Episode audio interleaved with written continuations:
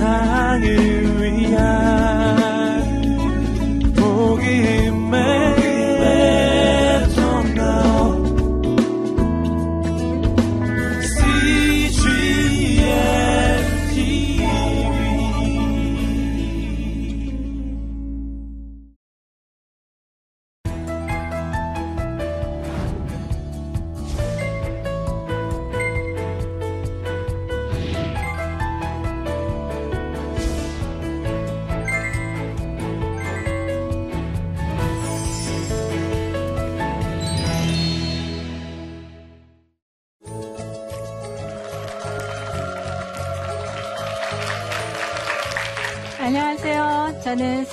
엄마 풀타임 맘 그리고 킹덤 패밀리의 저자 박예실입니다. 반갑습니다.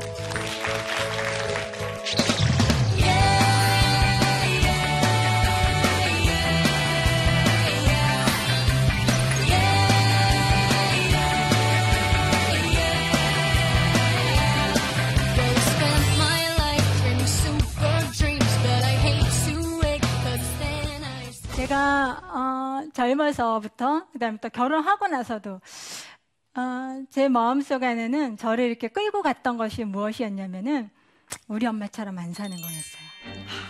하, 가정주부, 한국 엄마, 하, 인생 한번 태어나서 제대로 살아야지. 이게 뭐야? 맨날 집안에서 빨리 밥하고.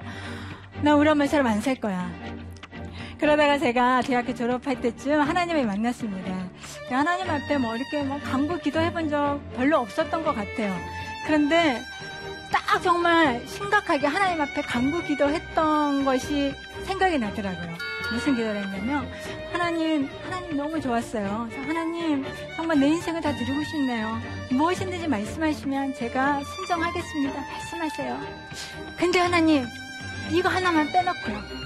가정주부로만 사는 것만 빼놓고 제가 다 하겠습니다. 가정주부가 되는 건 저는 상상할 수가 없었어요. 그리고 생각해보니까, 어, 이 세상에 가정주부로 살아가는 사람이 얼마나 많은데, 꼭 뭐 나까지 해야 돼? 나는 딴 거 할 거 많잖아. 공부도 하고, 뭐, 이것도 하고, 연구도 하고. 그래서 하나님 앞에 그렇게 정말 못을 박아놨죠. 그러다가 유학 가서 이제 결혼을 하고, 어, 또 공부도 포기하고 중단하게 되면서 가정에 있으면서 가만히 저희 삶을 보니까 어, 갑자기 불안해지는 거예요. 이러다가 나 정말 가정주부 되겠다. 그래서 제가 두 번째로 하나님 앞에 또 강구 기도를 했습니다. 하나님, 헷갈리시면 안 돼요. 저는 가정주부 아닙니다. 저는 할 거 많아요. 근데 지금 되돌아보니까 그렇게 제가 이것만은요 라고 했던 그 길로 하나님의 가게 하셨고 근데 더 놀라운 것은 그렇게 내가 가장 싫어했던 그 자리에 서 있는데 오늘은 지금 나의 모습은 가장 행복하다는 하나님 가정주부로 살게 해주신 거 너무 감사해요. 라는 그런 고백을 드리는 것이 저의 모습이 되었습니다. 그렇게 내가 가정부가 사는, 주부로 사는 것을 싫어하게끔 만들었던 그 장모님, 저희 어머니, 친정 어머니, 어, 딸만 여섯 낳은 어머니가 한 2008년 12월 달에 돌아가셨어요. 그때는 이제 나이가 연세가 많으셨죠. 80이 넘은 할머니. 그 엄마의 죽음 소식을 들으면서 저는 미국에 있었는데 하나님 앞에 나의 모든 것이 이렇게 무너지면서 하나님 앞에 대답을 듣고 싶더라고요. 그래서 엄마의 장례식도 나는 안 가. 지금 장례식에 가서 엄마를 보는 것보다 더 중요한 게나 하나님의 대답을 듣고 싶었어요. 하나님, 우리 엄마의 인생은 도대체 뭡니까? 80 동안 저렇게 고생하면서 살고 정말 자기 목소리 한 번 안 내보고 자기가 먹고 싶은 거 하나 못 먹고 그러, 그러면서도 맨날 그냥 행복하다고 살았던 저 바보 같은 엄마 내가 보기엔 바보 같았어요. 그런 바보 같은 엄마 80평생을 살고 이제 돌아가셨는데 도대체 하나님 저 인생은 무슨 의미가 있습니까? 정말 하나님이 보내신 거 맞아요? 하나님이 이렇게 인도하신 거 맞아요? 그러면서 저는 엄마의 장례식이 있는 그 순간에 저는 미국에서 하나님 앞에 울부짖으면서 어, 간구하기 시작했어요. 기도하고 있었을 때 하나님께서는 저를 만나주셨고 저의 온 인생의 그 패러다임을 바꾸는 그런 대화를 하기 시작했습니다. 하나님 물으시는 거예요. 너는 잘 사는 인생이 무엇이라고 생각하느냐? 자기가 하고 싶은 거 하고 힘을 갖고 자기가 누리고 그렇게 가는 살다가 간 인생이 잘 산 인생이라고 하는, 생각하느냐? 그래서 내 엄마가 그렇게 못 살아서 네가 그렇게 마음 아파하느냐? 하나님의 잘 살았다고 하는 인생은 그렇지 않다고 말씀해 주시더라고요. 하나님 미랄이 되어 썩어진 인생, 다 썩어져서 흔적도 없이 사라지는 인생, 그런 인생을 하나님께서 기뻐하시고, 그리고 우리 엄마가 살았던 그 80평생의 인생을 참으로 기쁘게 받으신다고 하시는 그런 음성을 들려주셨습니다. 저는 이미 하나님 알고 있었지만, 그때 다시 하나님을 만났던 것 같아요. 와, 하나님 정말 놀라우신 분이다. 의로운 재판장이잖아요. 한 사람의 80평생의 인생에 대해서 이렇게 정확하게, 이렇게 공의롭게 재판을 해주시는 이 공의로운 재판장이신 우리 하나님. 나 하나님 앞에 그때 나의 인생을 다시 드렸습니다. 하나님 당신이 맞습니다. 그래서 하나님 앞에 나의 인생을 드리고 그러면서 예배를 할 때, 아, 저는 정말 하나님이 다시 온 세상을 공의로 재판하시기 위해서 다시 오시는 그런 주님의 모습을 상상하게 됐어요. 어, 주님이 그때 오실 때는 왕으로 오신대. 어린 양이 아니라 왕으로 오신대. 맞아. 온 세상에 우리 주님이 왕인 것을 알았으면 좋겠다. 예배하면서, 어, 주님, 당신은 나의 왕이십니다. 나의 신랑이십니다. 이런 고백을 하면서 예배를 혼자서 드리고 있었습니다. 주님이 그 고백을 너무 기쁘게 받으셨, 것 같았어요. 근데 주님이 제, 저한테 그렇게 속삭이시더라고요. 딸아, 너의 고백을 너무나 기쁘게 받는다. 근데 그 고백을 너의 남편에게 하지 않으련, 너의 남편을 왕처럼, 예수님처럼 그렇게 섬기지 않으련, 제가 뭐라 그랬겠어요? 당연히 그래야죠. 제정신이 아니었던 것 같아요. 그래서 저희 가정에 이제 남편을 예수님처럼 왕처럼 섬기는 그러한 일들이 시작됐습니다. 어, 근데 그렇게 남편을 왕처럼 예수님처럼 그렇게 섬기고 나갈 때 하나님께서는 정말 생각지도 않게 저를 킹덤으로 초대해 주시더라고요. 너 킹덤이 무엇인지 아느냐? 모르죠. 킹덤은 킹이 있는 곳이란다. kingdom 외쳐봤자 하나님 딱 보시고 king이 없네. 그럼 kingdom 아니라는 거예요. kingdom은 king이 있는 곳이다. 근데 그 king은 대통령이랑 다르고 어떤 사람이랑 다르다. king의 입에서 나오는 입에서 나오는 말은 곧 법이고 그 말에는 절대 복종이 필요하다. 그래서 남편의 말에 절대 복종하라고 말씀하시더라고요. 성령이 충만할 때는 할만해요. 근데 제정신이 돌아오면 무슨 킹? 무슨 예수님? 아니에요. 그래서 저한테는 막 너무나 힘든 시간이 시작된 거예요. 하나님 말씀하셨으니까 순종을 해야 되겠는데 현실을 보니까 킹은 아니고 예수님은 더더욱 아니고 그래서 너무 그 어려움의 시간들이 시작됐습니다. 근데 그때 하나님이 그러시더라고요. 예수님이 이 땅에 다시 오시면 정말 킹으로 온다. 근데 그 킹이랑 같이 있는 것보다 너의 남편을 왕으로 예수님으로 섬기는 게 훨씬 쉽다. 왜 쉽냐면 예수님이 다시 오실 때 그분은 불꽃 같은 눈동자로 우리의 모든 것을 아시고 우리의 마음의 깊은 속까지도 다 아시잖아요. 그런 킹이랑 사는 게 그거 만만한지 않으냐? 지금 연습해라. 지금 연습하지 않으면 정말 그 주님이 다시 오셨을 때, 어, 이거 아니네요. 그러면서 도망갈 사람 많다는 거예요. 그래서 지금 연습하라는 그런 말씀을 해 주시더라고요. 그래서 그런 연습을 하고 살아가는데 하나님이 그런 말씀을 해주세요. 너희 남편의 모습 속에서 정말 왕의 모습이 있단다?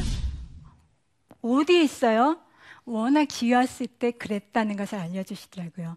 하나님께서 처음에 에덴에서 남자와 여자를 만드셨는데 그렇게 두 사람을 만드시고 남자와 그의 아내를 만드시고 둘이 한 몸 되게 하시고 하나 되게 하시고 나서 그들한테 명령하신 게 뭐냐면 축복하여 명하여 가라사대 온 땅을 정복하라 모든 생물이 다스리라 그들의 원래에 있던 모습이 킹이라는 것을 말씀해 주세요. 그래서 하나님의 킹덤은 에덴 동산에서부터 시작되었다. 에덴 동산에서는 어머 두 사람뿐이 없었는데요. 부부 한 가정뿐이 없었는데요. 네, 하나님의 킹덤은 그 한 가정에서 시작된 것을 말씀해 주셨어요. 그래서 이 가정 안에는 하나님이 보여주시고자 하는 그 킹덤의 모든 모습들이 담겨져 있다는 것을 알려주셨어요. 하나님의 그 킹덤의 모습은 우리 바로 가정 안에 있습니다. 그리고 그 가정 안에는 하나님의 형상을 온전히 가진 그 남자가 있어요. 남자의 이름이 아버지잖아요. 저는 아무리 노력을 해도 제가 아버지가 될 수 없더라고요. 그리고 남자의 또 다른 이름이 남편이잖아요. 제가 막 능력 있고 그래도 남편이란 이름을 못 갖더라고요.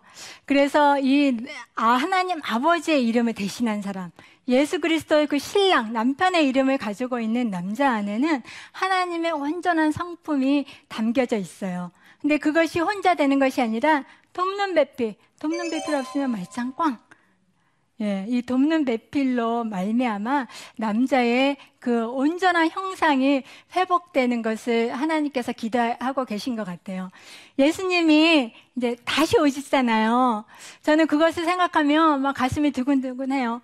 주님이 왕으로서 이 세상에 다시 오시고 온 세상을 정말 공의로 재판하시는 그 주님 어서 오시옵소서 막 그렇게 고대하면서 기도하면서 기다리고 있습니다.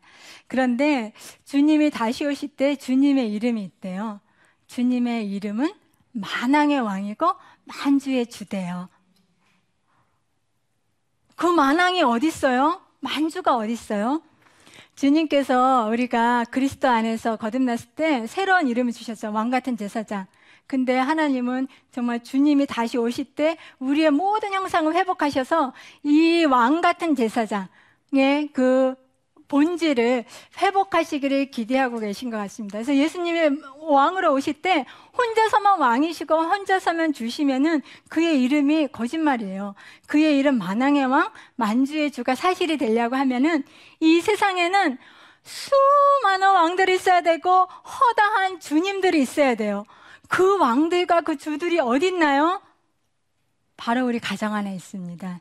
남자들, 그들이 일어날 때, 하나님의 형상을 회복할 때, 왕으로, 주님으로, 다시 오시는 만왕의 왕, 만주의 주를 그렇게 어, 영접할 수 있는 것 같습니다.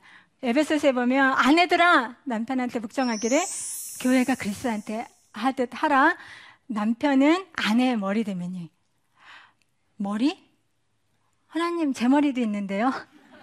근데 부부가 연합해서 한 몸을 이루잖아요. 그럼 한 몸에는 두 머리가 있으면 안 되잖아요. 근데 하나님은 남편을 머리로 삼으시고 남편의 말에 온, 온전히 복종하라고 그렇게 말씀해 주신 것 같습니다.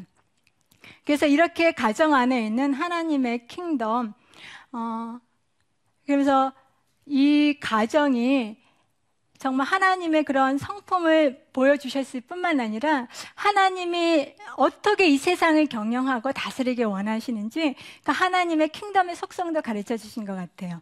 거기에는 질서가 있더라고요. 하나님이 만드신 질서, 남편이 머리, 아내가 몸. 그래서 그 질서가 온, 거기서부터 시작된 것이 온 세상을 다스리는 하나님의 질서가 됐고, 그 다음에 사랑. 하나님의 속성 중에 가장 중요한 게 사랑이잖아요. 그 아가페의 사랑, 무조건적인 사랑. 아, 무조건적인 사랑? 다른 곳에 참 찾아보기 힘든데 가정 안에는 그 무조건적인 사랑이 남아 있잖아요. 우리 자녀를 보면서 그런 하나님의 사랑의 속성이 있고 그 다음에 또 하나 가장 중요한 거 하나님이 가장 소중하게 여기시는 생명 하나님의 그 소중하게 여기시는 생명이 합법적으로 출생되는 곳은 바로 가정이라는 거 그래서 이 가정 안에는 하나님의 킹덤의 모습이 모두 다 있는 곳이라는 것을 알려주셨어요. 그래서 하나님의 킹덤이 어디 있느냐? 어디 있어요? 어디 있어요? 바로 우리 가정 안에 있고, 어, 하나님 킹덤은 도대체 어떤 것일까? 우리 가정 안에서 이렇게 서로 사랑하고 질서 가운데 그리고 또 그 가정이 한 데서 끝나는 게 아니잖아요. 계속 대대로 이어가잖아요. 영원한 하나님의 킹덤. 그 킹덤이 바로 우리 가정 안에 있는 것을 보게 됩니다. 그래서 하나님이 저한테 많이 챌린지를 하세요. 내가 그 어떤 것보다도 어, 남편의 권위에 순종하기를 원하시더라고요. 이 세상에 더 훌륭한 사람 많잖아요. 근데 그거보다도 하나님은 남편을 정말 존중히 여기고 권위에 순종하, 순종하는 것을 기뻐하시는 것 같았어요. 그리고 우리 자녀들, 어, 정말 가장 그 권위 중에 오리지널한 그 권위를 따지란다면 하나님 아버지 그리고 이 육신의 아버지의 그 권위인 것 같아요. 그래서 그 아버지, 아버지의 권위에 순종하는 그것을 우리 자녀한테 가르치라고 뭐 말씀을 하고 계십니다. 저는 어, 이렇게 하나님이 다시 이 땅에 왕으로 오시는 것을 생각하면서 주님이 가르쳐 주셨던 그 기도를 생각하게 됐어요. 주님이 제자들한테 말씀하셨죠. 너희는 이렇게 기도하라. 하늘에 계신 우리 아버지여 이름이 거룩히 여김을 받으시오며 나라의 임하옵시며 하나님의 킹덤이 이 땅에 임하옵시며 하나님의 킹덤이 이 땅에 임해? 그게 도대체 뭘까? 아, 나는 킹덤에 가는 걸 생각했는데 하나님은 자꾸 주님은 킹덤이 이 땅에 온다는 거예요. 하나님의 킹덤이 이 땅에 온다. 어디에 와요? 어떻게 와요? 어떤 모습으로 와요? 하늘에서 이렇게 오는 하나님의 킹덤의 그 모습과 동일한 닮은 꼴로 이 세상에 존재하고 있는 것이 바로 우리의 가정인 것 같아요. 그래서 우리의 가정이 하나님의 질서 가운데, 하나님의 사랑 가운데, 어, 그렇게 생명을 낳고 번성하면서 그렇게 그냥 살아가는데, 어, 이것이 하늘에서 내려오는 킹덤과 딱 맞아져서 하늘과 땅이 하나 되는 것. 그럴 때 하나님은 정말 하나님의 킹덤이 이 땅에 온다, 오는 것을 어, 보여주시는 게 아닐까 생각을 합니다. 그래서 우리들의 가정, 그것은 바로 어, 하나님의 킹덤입니다. 우리가 어, 이렇게 삶을 살면서 특히 이제 여자로서 살면서 우리 엄마들이 많이 하나의 미랄로 썩어졌던 그것을 생각해 봐요. 저 엄마들은 뭐 하자고 저렇게 고생을 하면서 한평생 살다 갔을까? 뭐 남는 것도 없어. 뭐, 그 자기 집안이 열심히 한다고 뭐 돈이 나오나? 아무것도 남는 것도 없는데 도대체 저들의 인생은 무엇일까? 근데 하나님이 말씀해 주시는 것 같아요. 그들이 썩어져서 미랄로 그렇게 죽어갔던 그 가정이라는 그곳은 너희는 모르지만 사실은 하나님의 킹덤이란다. 어, 우리가 정말 하나님의 킹덤을 소원합니다. 이 세상이 점점 악해지고 힘들어지면서 어, 이렇게 힘들어지고 있는데 그 소망이 바로 우리의 가정 안에 있어요. 하나님의 킹덤 거기에는 하나님의 형상을 회복한 남자들이 있고 그 다음에 더 중요한 것은 그 남자가 하나님의 그 왕권을 가진 그런 형상으로 회복되기 위해서 그것을 돕는 배필 우리 여자들이 있습니다. 남편을 왕으로 예수님처럼 섬길 때, 그 온전히 섬길 때 하나님께서는 우리 여자를 보시면서 허한테 하셨던 그 고백을 하시게 될 것 같아요. 심히 좋았더라. 나는 너가 이렇게 할 줄 알았어. 라는 그런 어, 칭찬을 해주실 것 같습니다. 그래서 우리의 가정, 킹덤의 메스터키예요. 우리 가정이 허물어지면 하나님의 나라가 이 땅에 임할 수 없습니다. 여러분의 가정 킹덤의 메스터키입니다. 예, 축복합니다.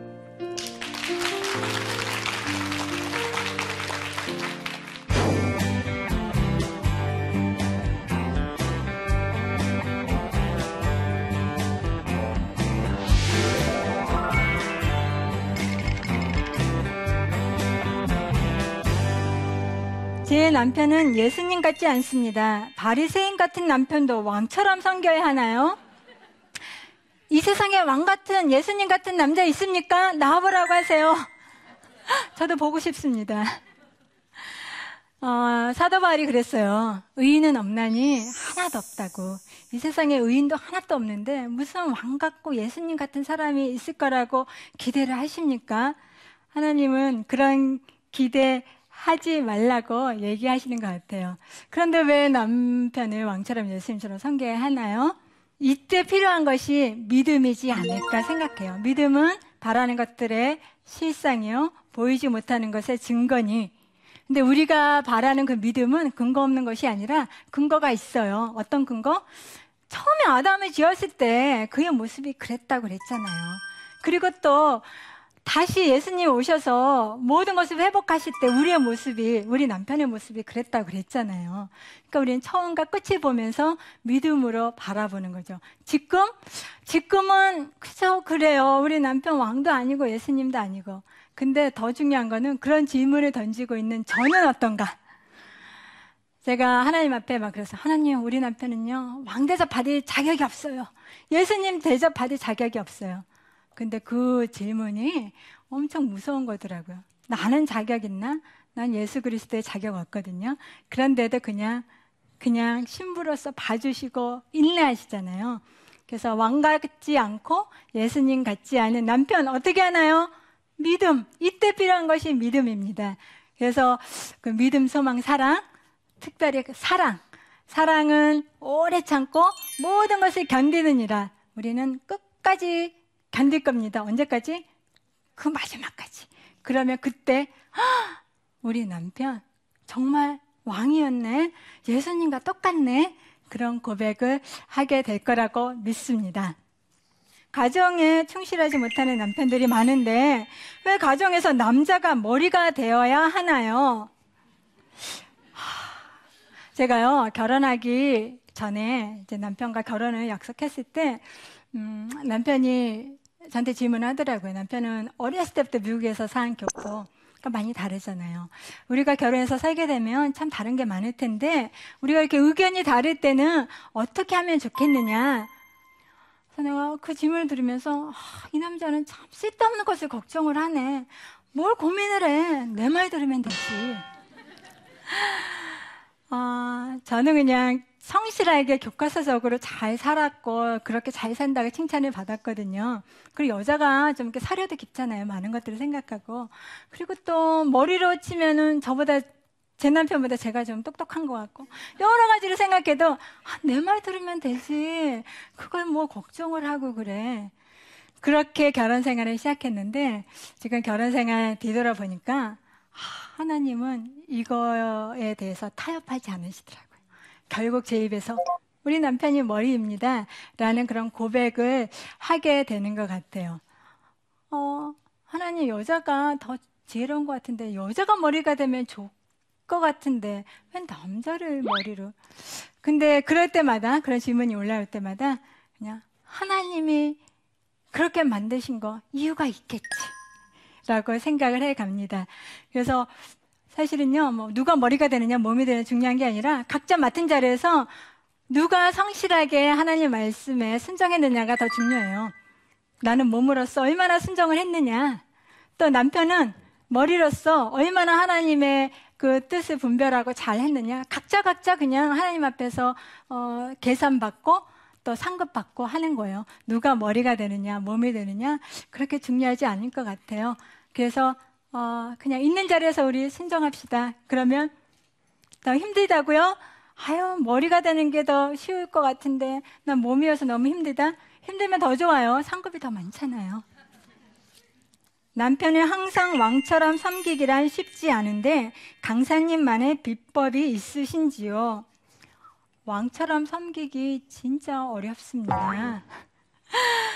어, 너무 힘들어서 아, 하나님 잘 못하겠어요. 금식했던 적도 많아요.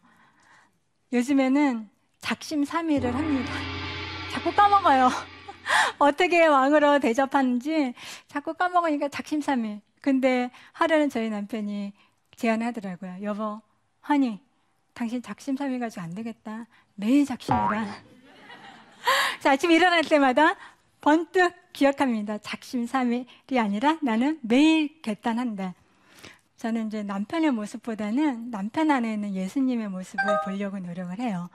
그리고 이렇게 섬기고 하는 그 모든 과정을 통해서 하나님과 주님과 대화를 해요. 주님, 나 잘하고 있어요?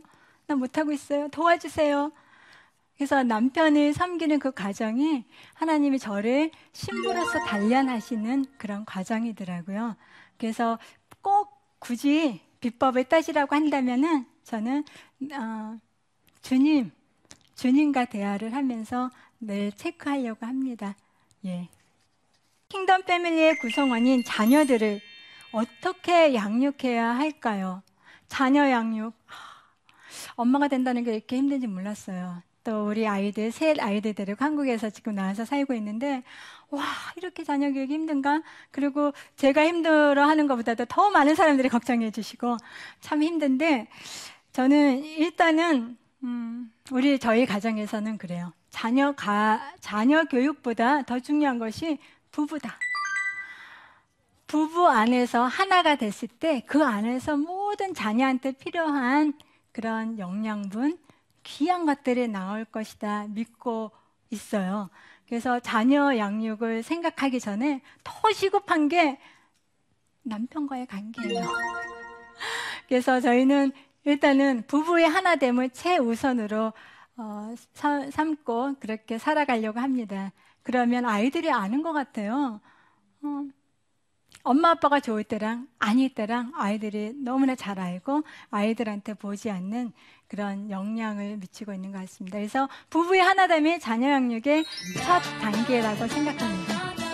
예, 오늘 이 자리에 같이 해주셔서 너무 감사하고 여러분의 가정 안에 하나님의 나라가 임하는 그런 축복이 그 끝날이 아니라 오늘 이 순간에 오늘 이 하루에 있기를 축원합니다. 감사합니다. 다미성교회라고 하는 단체에서요. 1992년 10월 28일에 예수님이 오신다라고 무시무시한 환란이 그때부터 시작된다고 했습니다. 지금도 문제가 되고 있는 이 신천지 요한복 계시록 5장에 보면 예수님이 일곱 개의 뿔과 일곱 눈을 가지신 분으로 묘사합니다. 괴물이잖아요, 그분. 그런데 이들이 이렇게 유혹하고 있는 가장 큰 도구로 사용하고 있는 것이요. 바로 요한계시록이죠. 그러면 이 교회가 여태까지 지금 가르쳐오고 또 알고 있는 이 내용들이 도대체 무엇일까요?